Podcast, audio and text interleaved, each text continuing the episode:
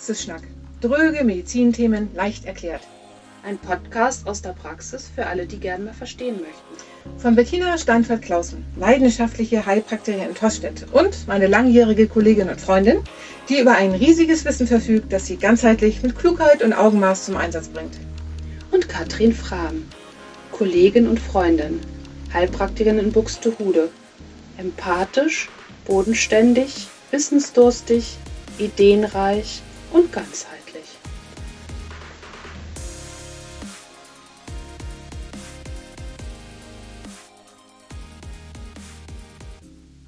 Hey Katrin, heute wird's für unsere Zuhörerinnen endlich praktisch. Genau, liebe Bettina. Denn wir wollen uns ja heute der Frage widmen, wie eine Hormonuntersuchung erfolgen sollte, wie eine ganzheitliche Hormontherapie aussehen sollte und abgesehen davon vielleicht auch noch den einen oder anderen kleinen Tipp abgeben. Es ist ja immer wieder in der Diskussion, wie eine Hormonuntersuchung erfolgen sollte. Da gibt es eben einfach sehr konträre Auffassungen. Es läuft auf die Frage Blut oder Speichel hinaus. Genau. Wir haben ja beide schon eine ganze Menge an Fortbildungen gemacht zu dem Thema. Also äh, ich glaube, wir haben uns da schon einiges an Wissen angeeignet. Ja. Und insofern erklären wir mal, wie sich das mit der Sache so verhält. Manche Hormone lassen sich gut über das Blut untersuchen. Dazu gehören zum Beispiel die Schilddrüsenhormone, die Hypophysenhormone. Also für uns sind hier da relevant die FSH und LH, darüber hatten wir auch schon gesprochen. Und das SHBG, das ist das Transportprotein für die Geschlechtshormone. Mhm. Andere Hormone wie Östradiol, Östriol, Testosteron, Progesteron, Cortisol und DHEA lassen sich sowohl im Blut als auch im Speichel feststellen. Allerdings liegen sie dann im Blut und im Speichel in unterschiedlichen Formen vor. Mhm, genau. Folgendermaßen funktioniert das. Sobald Hormone in der Zelle produziert wurden und diese dann verlassen, werden sie an eine Trägersubstanz gebunden. Im Fall der Geschlechtshormone ist dies unter anderem das SHBG. Nur ein ganz kleiner Teil der Hormone kursiert ungebunden und somit frei verfügbar. Etwa 95 Prozent der Hormone sind dann SHBG und andere Transportproteine gebunden. Du kannst dir das im Prinzip wie ein Bus vorstellen, in dem Passagiere durch die Gegend gefahren werden. ja, guter Von außen siehst du natürlich nur den Bus und du kannst nicht direkt mit den Passagieren sprechen. Dazu müssten sie ja aussteigen. Die Trägersubstanz SHBG ist im Prinzip so ein Bus. Für die Zellen selbst, die auf die Hormone reagieren, sind aber nicht die Busse, sondern natürlich nur die Passagiere wichtig. Unsere Zielzellen können also nur mit ausgestiegenen Passagieren sprechen. Der Grund für die Bindung an Transporteiweiße ist ganz einfach. Unsere Geschlechtshormone gehören ja zu den Steroidhormonen, also den fetthaltigen Hormonen. Sie sind somit also fettlöslich und eben nicht wasserlöslich. Mhm, Sie können genau. daher nur zu einem kleinen Teil frei im Blut fließen und benötigen daher ein Transportvehikel. Also den Bus. Ja. ja, und im Blut kann man eben nur die gebundenen Hormone feststellen. Also nur die Busse. Im Speichel dagegen die freien ungebundenen Hormone, also die Passagiere. Mhm. Und nur die freien Hormone sind die aktiven und wirksamen und den Zielzellen zur Verfügung stehenden Hormone. Also will ich nun wissen, welches Reservoir an Hormonen ich derzeit zur Verfügung habe, bietet sich eher eine Speicheluntersuchung an. Hierzu kommt, dass Hormone nicht stetig und gleichbleibend produziert werden, sondern die Ausschüttung in einem regelmäßigen zeitlichen Muster, sozusagen gepulst erfolgt. Man spricht in diesem Zusammenhang von einem pulsatilen Ausschüttungs Rhythmus. Mm, schöner Zungenbrecher wieder. Ja, ich, es ist halt wohl nicht Pulsatilla, das ist ein homöopathisches Mittel. Ein pulsatil Puls. genau. Bei einer Blutentnahme erwische ich also nur einen ganz bestimmten Moment, ja. Eine halbe Stunde später kann die Ausschüttung und somit das Ergebnis davon aber schon wieder etwas abweichen. Mm. Speicheluntersuchungen beziehen daher immer mehrere Probeentnahmen ein. Über einen Zeitraum von ein bis zwei Stunden werden mehrere Proberöhrchen gefüllt, welche im Labor dann zusammengeführt werden, um daraus einen Mittelwert zu berechnen. Auf diese Weise wird bei einer Speicheluntersuchung der pulsatile Ausschüttungsrhythmus berücksichtigt. Ja, das sind doch schon mal zwei super Argumente für die Untersuchung im Speichel. Es ist nämlich so, dass dann nur so die wirklich zur Verfügung stehende Hormonmenge festgestellt werden kann. Und es handelt sich eben um keine kurzzeitige Momentaufnahme. Mhm. Und es gibt einen weiteren Fall, in dem ich das wirklich ganz zwingend notwendig finde, eine Blut, statt einer Blutuntersuchung eine Speicheluntersuchung vornehmen zu lassen. Frauen, die eine Hormonersatztherapie auf transdermalen Weg, also via Creme und Gel durchführen. Und dafür gibt es eine gute Begründung. Progesteron und Östradiol sind als Steroidhormon eben fettlöslich. Das ermöglicht ihre Anwendung als Creme oder Gel. Nach dem Auftragen auf die Haut werden dann die Hormone fast vollständig aufgenommen, gelangen durch das kleinste Kapillar- und Lymphsystem schließlich in den Blutkreislauf, Blutkreis, Blut, Blutkreislauf und verteilen sich auf dem Blutweg wieder in das Kapillarnetz, welches dann ständig im Stoffaustausch mit dem Körpergewebe steht. Das Gewebe kann auf diese Weise mit den Hormonen aufgesättigt werden, sie also speichern. Mhm. Allerdings finden sich im Gegensatz zum Speichel- und Kapillarblut keine erhöhten Hormonspiegel im Serumblut. Also dem Medium, das für die Blutuntersuchung mhm, genutzt mhm, wird. Genau. Während das Gewebe also durchaus gut gesättigt sein kann, also wir die Speicher ganz schön vollgepumpt haben, zeigt das Serumblut einen vermeintlichen Mangel an oder einen Normalwert und keine Veränderung der Blutserumwerte, trotz Anwendung von Hormoncremes und Gelen. Wird daraus die ableitende Dosis erhöht, kann es zu dauerhaften Überdosierungen eben dann kommen. Mhm, ne? Genau. Und genau solche Fälle hatte ich tatsächlich auch mehrfach in meiner Praxis. Ja, ich auch. Mhm. Also die Frauen haben recht hohe Dosen von Progesteron und Östradiolcremes verordnet bekommen und auch lange genutzt. Und es waren dann immer nur die Blutwerte kontrolliert worden. Und die waren auch lange, lange in Ordnung. Mhm. Nur, dass sich allmählich so bei den Frauen Symptome eingestellt hatten, die auf eine hormonelle Schieflage hindeuteten. Wir haben dann in meiner Praxis Speicheluntersuchungen durchführen lassen und festgestellt, ähm, dass die Progesteron- und Östradiolwerte wirklich in schwindelerregenden Höhen waren. In einem Fall sogar so hoch, dass jegliche Grenzen gesprengt waren und kein Wert mehr konkret zu messen war. Man könnte fast sagen, also man hat die Busse gemessen, es waren gar nicht so viele Busse, aber die Busse waren bis Oberkante Unterlippe gefüllt und man kriegte die Türen nicht mehr auf. Genau, so kann man das sagen, genau. Ja, und ich habe dann auch mal die bis dahin verwendeten Dosierungen von Progesteron und Östradiolcremes verglichen mit denen, die wir in unseren Fortbildungen als sinnvoll genannt bekommen mm. haben und war dann ziemlich erschrocken über die Höhe dieser Verordnung. Gerade eben, wenn man weiß, wie fein austariert das Hormonsystem eigentlich arbeitet mit diesen Minimengen im Pikogramm-Bereich. Genau, wir hatten da letztes Mal irgendwie den, den Zuckerwürfel in der Alster, ne? Ja, genau. Und ich liefere mal ein paar Zahlen dazu, dass es bildlich wird. Ja, gerne, danke. Gynokardin ist ein viel verordnetes Östradiolgel. Ein Gramm Gel enthält 0,62 Milligramm Östradiol. Und die empfohlene Tagesdosierung liegt bei 2,5 Gramm Gel, was also 1,55 Milligramm Östradiol entspricht. Wir haben in unseren Fortbildungen gelernt, dass die absolute Obergrenze eine 0,05-prozentige Creme ist, von der maximal zwei kleine Hübe verabreicht werden sollten. Und das entspricht 0,04 Milligramm Hormon im Vergleich zu diesen 1,55 Milligramm. Also schon ziemlicher Unterschied. Das ist schon, ja, genau ein Fünftel.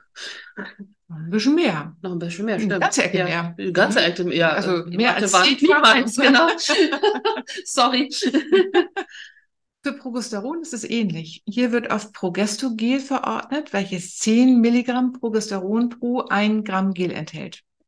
Und es sollen auf jede Brust einmal täglich 2,5 Gramm Gel aufgetragen werden, also insgesamt 5 Gramm, was dann 50 Milligramm Progesteron entspricht. Unsere Infos gehen von einer maximal dreiprozentigen Creme aus, die mit maximal einmal täglich drei kleinen Hüben zu verordnen ist. Und das entspricht 3,6 Milligramm Hormon gegenüber 50 Milligramm. Ja, und die Erfahrung ist, es funktioniert mit so wenig. Mhm, Ja. Definitiv. Definitiv. Solche Hormonbomben müssen dann ja auch in Leber und Darm erstmal wieder abgebaut werden. Und die Andockstellen auf den Zellen, die mit den Hormonen arbeiten, sind auch irgendwann blockiert mit solchen Ladungen. Mhm. Also richtig so ein dickes Ei hängt dann da dran. Ich hoffe, dass wir das deutlich machen konnten, warum wir in unseren Praxen Speicheluntersuchungen durchführen. Allerdings haben Speicheluntersuchungen auch ein paar Nachteile. Ja, allerdings. Sie sind nämlich etwas erklärungsbedürftiger, weil die Patientin die Probenentnahme ja selbst zu Hause durchführen. Und dabei gibt es ein paar Dinge zu beachten, wie zum Beispiel kein Zähneputzen vor der Entnahme, auf bestimmte Lebensmittel am Vortag der Entnahme verzichten, bei noch vorhandenem Zyklusentnahme am besten zwischen dem 20. bis 22. Zyklustag die Proben schnell zur Post bringen. Naja, und man muss an ganz schön viele saure Zitronen denken, um die erforderliche Menge an Speichel aufzubringen. Aber bisher haben eigentlich alle meine Patientinnen es wunderbar geschafft, diese Anforderungen zu erfüllen. So schlimm ist es dann also anscheinend auch wieder nicht. Lässt du eigentlich nur Progesteron und Östradiol untersuchen oder auch noch anderes? Natürlich auch anderes. Also weil zu den, äh, sag ich mal, Hormonen, die wir im Speichel nachweisen können, gehört eben auch Cortisol und DHEA. Und also DHEA ist ein Gegenspieler zum Stresshormon Mhm. Cortisol. Und die kann man dann wunderbar aus denselben Proben untersuchen lassen. Oder man kann auch noch zusätzlich zwei Röhrchen, dann hat man ein Cortisol. Tagesprofil, Mhm. wo man eben dann nochmal mittags und abends spucken muss, sozusagen. Ähm, weil das gerade jetzt auch, hatten wir ja auch schon bei dem Wechseljahrsthema in der zweiten Folge, glaube ich, irgendwie, weil in den Wechseljahren auch Stress eben einfach eine große Rolle spielt, aber natürlich auch bei jungen Mädchen, wenn wir das machen. Und so lässt sich ähm, eben auch sehen, ob zu diesem Zeitpunkt genug Stresshormone produziert werden, um mit stressigen Situationen umgehen zu können. Oder ob zu viel Stresshormone schon produziert werden, was dann zu Lasten der Bausubstanz von Progesteron und Östradiol geht. Mhm. Und natürlich eben auch eine Menge Wirkungen hat. Ja. So, ne? ähm, wenn man auch noch Gelenk- oder Schleimhautprobleme in der Anamnese hat, kann man eben auch nochmal zusätzlich Östradiol untersuchen lassen. Und ich untersuche eigentlich auch immer ähm, Testosteron, Mhm. weil ähm, Testosteron nicht nur Männern Durchsetzungskraft verleiht, auch Frauen brauchen dieses Testosteron. Und äh, das lebt sich nicht so gut mit so wenig Testosteron, aber andersrum eben auch mit zu viel Testosteron nicht. Und das hatten wir, glaube ich, auch schon erwähnt, dass Östradiol manchmal den doofen Weg findet, wenn das nicht richtig äh, angesteuert wird, sich auch einfach in Testosteron umzubilden. Ja, Das richtig. kann Genau. nämlich auch mal passieren. Deswegen Ja. ist es auch manchmal ganz gut oder beim PCO-Syndrom, also polyzyklische Ovarian, also eben dieses Zysten-Syndrom, Mhm. ist ja auch Testosteron vielleicht mal das Problem. Mhm. Genau, Ja. richtig. Genau. Ja, angenommen, die Ergebnisse der Speicheluntersuchung sind dann endlich eingetroffen. Wie sehen deine nächsten Schritte aus, gerade im Hinblick auf eine ganzheitliche Hormontherapie? Ja, ganz wichtig ist es, was ich auch schon sagte, erstmal die Therapie der Leber auch mit einzubeziehen. Die Leber ist nämlich wichtig für den Bau der Hormone und auch für deren Abbau. Ähm, und wenn die Leber mit anderen Aufgaben beschäftigt ist, also stark gefordert ist, zum Beispiel bei Schwermetallbelastung oder auch ungesunder Ernährung, Alkohol, Medikamente nehmen ja Leute auch manchmal, dann kann sie ihren Job einfach nicht so gut machen und braucht auch Unterstützung. Dafür gibt es tatsächlich wunderbare Heilpflanzen. Also Oh ja. der Löwenzahn, den ich gerne im Frühjahr auch nehme, und äh, die Mariendistel sind einfach Pflanzen, die in vielen, vielen Präparaten zu haben sind. Ja. Ne, so, da kann man wirklich sich gut austoben. Natürlich spielt auch mal wieder unser geliebter Darm eine wichtige Rolle. Und denn der muss ja die Abbauprodukte wieder irgendwie aus dem Körper rauskriegen. Ne? Und tatsächlich gibt es ganz bestimmte Wechselwirkungen zwischen Darm und Hormonsystem. Aber das führt jetzt hier ein bisschen zu weit. Aber wir hatten das, glaube ich, in der Folge auch schon mal gesagt, dass der, wenn man Bauchfett oder sowas hat, das auch Hormone produzieren kann und Ja, der Darm genau, eben da richtig. eine Rolle und auch die Leber da eine Rolle Ja. spielt. Also da wollen wir jetzt aber nicht weiter drauf eingehen. Der Nee. Darm steuert teilweise eben aber auch die Hormonproduktion. Und wie arbeitest du dann tatsächlich genau mit dem Hormonsystem? Bei nicht allzu gravierenden Mengen reicht es dann oft Progesteron oder Östradiol in einer homöopathischen D4-Potenz in Cremeform zu verordnen. Weil wir erinnern uns ja, Mhm. diese Hormone liegen natürlicherweise in der Konzentration einer D4-Potenz im Körper vor. In schwereren Fällen sollten allerdings dann höhere Konzentrationen zum Einsatz kommen, die allerdings verschreibungspflichtig sind, also vom Arzt verordnet Mhm. werden müssten. Ich habe übrigens richtig gute Erfahrungen mit den spagyrischen Mitteln der Marktapotheke Greif gesammelt. Ja. Und das sind Mischungen, in denen das jeweilige Hormon in einer D4-Potenz vorliegt, aber zusätzlich auch noch Heilpflanzen in ganz besonderer Aufbereitung enthalten sind. Und natürlich gibt es darüber hinaus auch ganz bestimmte Heilpflanzen, die als Urtinktur richtig schön sind. Ich denke da zum Beispiel an Alchimilla, den Frauenmantel, oder bei Östradiolmangel an Cimicifuga, die Traubensilberkerze. Oh ja, Cimicifuga ist klasse. Vor allem, weil die Traubensilberkerze, also Cimicifuga, eine ganz, der, eine der ganz wenigen Pflanzen ist, die sozusagen sicher in der Verordnung ist. Ähm, bei der Gabe von Östradiol ist es ja wichtig zu beachten, dass nur die Andockstellen für Hormone, also Rezeptoren angesprochen werden, die das Östradiol nicht in eine potenzielle krebserzeugende Substanz umbauen Mhm. oder in Testosteron.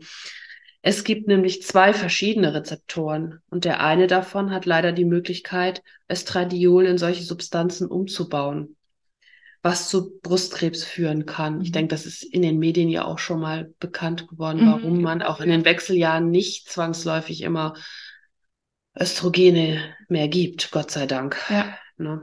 Mit Cimicifuga ist man auf der sicheren Seite. Im Gegensatz zu sonst eigentlich guten Optionen wie Samswurzel, Jamswurzel, Rotklee, sibirischem Rhabarber und auch Sojaprodukten. Verflixt, Bettina. Wir haben total vergessen, auf zwei wesentliche Punkte einzugehen. Ach je, ja, Mhm. stimmt. Zum einen werden wir auch oft Hormonpräparate in Tabletten- oder Kapselform verschrieben. Was ist davon zu halten? Und zum anderen, was ist mit dem Schlagwort bioidentische Hormone? Ja, okay, stimmt, das ist echt nochmal wichtig. Na gut, jetzt erklären wir es einfach nochmal. Ähm, Im Gegensatz zu heute wurden den Frauen früher nur Hormone verordnet, die künstlich hergestellt wurden. Also ein Stichwort ist da Gestagen, das kennt vielleicht jeder. Mhm. Diese Hormone waren zwar chemisch in ihrem Aufbau den körpereigenen Hormonen ähnlich, aber eben nicht identisch. Der Körper kann aber nur das richtig einsetzen und auch wieder korrekt abbauen, was er kennt. Und das funktioniert mit diesen Fremdhormonen eben nicht ganz so gut. Ganz grob vereinfacht folgende Analogie. Ich kann zwar meinem Auto statt Motoröl Öl für die Bremsen verabreichen, ist ja beides Öl, äh, fürs Auto, aber bekommen wird's meinen Motor nicht. ähm, tatsächlich verwendete man früher Stutenurin, also den Urin von weiblichen Pferden als Ausgangssubstanz. Und ich glaube, es ist jedem klar, ein weiblicher Mensch ist aber kein weibliches Pferd. Und die Vorstellung irgendwie Urin, puh, finde ich auch ein bisschen eklig. Also entsprechend groß ist das Risiko für Nebenwirkungen bei nicht bioidentischen Hormonen. Und dazu kommt die Umwandlung von künstlich hergestellten Hormonen in andere Formen ist nämlich auch nicht möglich. Und daher ist auch die Ausscheidung erschwert. Also es bleibt dann, verbleibt im Körper, ist ein Fremdkörper, kann Genau. Reaktionen hervorrufen. Und künstliche Hormone haften eben auch so dann häufig fest an diesen Hormonrezeptoren. Und dadurch werden die längerfristig blockiert. Ja, und der Körper hat ja, ist ja immer ein Regelsystem, das stellt dann halt die eigene Hormonproduktion zum Teil eben ein. Genau, weil er einfach ja die Info hat, da ist was da, ne? Also Ja. Rezeptor ist blockiert, das heißt vermutlich, ähm, da ist genug Genau. Hormon da, dann muss ich ja selber nicht mehr produzieren. Mhm. Genau, genau.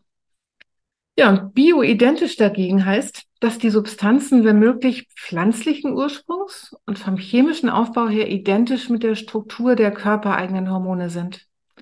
Sie können daher korrekt an die Rezeptoren der Zellen binden, sodass die vom Körper natürlicherweise vorgesehenen Stoffwechselvorgänge ausgelöst werden. Sie sind fettlöslich und daher hautgängig wie unsere eigenen Hormone auch. Und sie werden vom Körper auch wieder genau so abgebaut und oder in andere Hormonstufen umgebaut, wie unsere Natur es vorgesehen hat. Bioidentisch alleine als Aushängeschild nützt aber jetzt auch nicht ganz so viel, wenn die Dosierung nicht exakt einstellbar oder viel zu hoch ist, wie wir es ja eben auch erklärt haben. Genau, und es gibt ja auch bioidentisch in Kapselform. Also Ja, ja, ja, genau. Genau, also ja, wie auch immer, gibt es da viele nicht so gut erklärte Sachen. Ja, Und deswegen richtig. machen wir den Podcast. Dann kommen wir noch zu der Frage, ob die Hormone in Tabletten oder Kapselform eingenommen werden sollten oder besser in Gel- oder Cremeform. Ähm, dass es mit Gel und Cremes wunderbar funktioniert, haben wir ja schon erklärt. Das hängt mit der Fettlöslichkeit zusammen. Und die Aufnahme über die Haut und die Weiterleitung eben ins Gewebe ist dann wunderbar ermöglicht. Mhm. Aber was passiert denn, wenn wir den anderen Weg der oralen Einnahme nehmen? Mhm. Da stellen wir uns mal ganz kurz den Weg vor, den die Hormone dann nehmen. Mhm. Also, die Patientin schluckt das Mittel, es geht in den Magen und dann in den Darm. Dort wird die Substanz aufgenommen und auf dem Blutweg zunächst in die Leber transportiert. Denn es werden ja fast alle Nährstoffe aus dem Darm zunächst auf dem Blutweg zur Leber transportiert, um Genau. dort dann weiterverarbeitet zu werden und schließlich wieder über Blut bei den Zellen zu landen. Leider wird aber in der Leber bereits ein Großteil der verabreichten Hormone fast vollständig inaktiviert und in verschiedene Abbauprodukte zerlegt, sodass da nur noch ein wirklich kleiner Anteil wirksam bleibt. Genau. Und das ist nämlich dann folglich, werden dann große Wirkstoffmengen des Hormons pro Kapsel oder Tablette benötigt. Die Hormone werden durch die Leber zu 50 bis 90 Prozent abgebaut, inaktiviert. Und das ist natürlich auch so, da muss die Leber und auch die Nieren ordentlich arbeiten, Mhm. weil eben so viele belastende Abbauprodukte entstehen. Genau. Und im Gegensatz dazu werden bei der Verabreichung via Creme oder Gel nahezu 100 Prozent des Wirkstoffs aufgenommen und zu den hormonproduzierenden Zellen verbracht. Ähm, und daher werden dann auch natürlich meist kleinste Wirkstoffmengen gebraucht. Und dann wird auch damit nicht viel abgebaut und die Leber und die Nieren werden entlastet. Mhm, genau. Aber insgesamt hört sich das ganz schön kompliziert an und ich kann mir vorstellen, dass unseren Zuhörern jetzt ganz Mhm. schön der Kopf brummt. Lass uns einfach nochmal in Schlagworten zusammenfassen, was die Quintessenz hinsichtlich Untersuchung und Therapie ist. Genau. Untersuchung möglichst aus dem Speichel bei einem noch vorhandenen Zyklus, möglichst 20. bis 22. Zyklustag. Bei Frauen in den Wechseljahren, das ist ja unser Thema, ist das egal. Mhm. Da kann man dann jederzeit das, weil man ja auch keine Regeln mehr hat. Wenn man sich noch Genau. dran erinnert, vielleicht kann man das so ein bisschen timen, aber da ist es dann eben tatsächlich egal. Ja, und auch bei ganz unregelmäßigen Zyklen, also Ja. gerade in Wechseljahren haben wir ja oft ganz, ganz lange Zyklen einfach nicht Genau. mehr planbar, dann kann man sich auch nicht mehr danach richten. Also dann Genau. auch einfach irgendwann. Einfach irgendwann, genau. Mhm. Nächster Punkt, Verwendung von bioidentischen Hormonpräparaten in Gel- oder Cremeform, die sanft dosiert sind und oder Einsatz von Heilpflanzen dazu. Ja, genau, wunderbar. Und Einbeziehung von Leber und Darm, aber auch den Nebennieren und der Schilddrüse. Also die sollten wir auch nicht außer Acht lassen. Und der nächste Punkt, Einbeziehung der Lebensumstände, zum Beispiel hinsichtlich der Frage, ob viel Stress gerade vorliegt. Genau, das sehen wir dann ja vielleicht auch im Cortisol und DHEA, hatten wir ja schon Genau. gesagt, ne? Ja, und natürlich sollte auf einzelne Symptome eingegangen werden. Schlafstörungen zum Beispiel können sie ebenso wie Erschöpfung separat therapeutisch aufgegriffen werden und natürlich auch gut nat naturheitlich unterstützt werden und natürlich auch schon mal die Schwitzattacken. Die Hitzewallung, genau. Die Hitzewallung. Zum Beispiel Salbei als Pflanze gegen Ja, genau. Schwitzattacken, das ist prima. Auch einzelne homöopathische Mittel haben sie da wirklich bewährt. Also da fällt mir Acidum sulfuricum zum Beispiel Mhm. ein. Und die, da ist auch Zimizifuga schon mal irgendwie auch ein Thema. Ja, definitiv. Genau. Genau. Und was auch ganz häufig einfach bei die Leber wirklich, es ist das Leberfeuer, Ja. warum das immer so zu Kopf steigt Ja, auch. genau. Also diese das- Schwätze. Wenn man die Leber mitbehandelt, verschwindet schon eine ganze Menge. Ja. Ne? Ja, ihr merkt schon, also bei Fragen und Beratungen stehen wir euch natürlich gerne zur Seite. Da gibt's noch den einen oder anderen Tipp, den wir vielleicht für euch haben. Genau, da erstmal so weit. Und ich habe noch irgendwie eine Idee, weil wir ja eigentlich gleichberechtigt sind. Wollen wir den nächsten Podcast-Folge nicht vielleicht über die Wechseljahre der Männer oder auch Midlife Crisis genannt machen? Das wäre doch eine gute Idee. Das wäre eine gute Idee, weil die Männer wirklich oft zu kurz kommen in dieser Hinsicht. Genau, und natürlich kann man auch Speichelhormone bei Männern nehmen. Unbedingt. Ne, so, das kommt wirklich manchmal zu kurz. Und auch Ja. da ist nicht nur Testosteron dann das Thema. Richtig, genau. Ja, dann, es war wieder wunderbar mit dir, Katrin. Bis bald. Tschüss. Der Podcast ersetzt keinen Besuch in der Arzt- oder Heilpraktikerpraxis. Verantwortlich für den Inhalt sind Bettina Steinfert-Klausen, www.heilpraktikerin-toschstedt.de und Katrin Frahm, www.naturheilpraxis-katrin-frahm.de. Das Impressum finden Sie auf diesen beiden Homepages. die Hintergrundmusik Supercharged ist von Jonas Frank.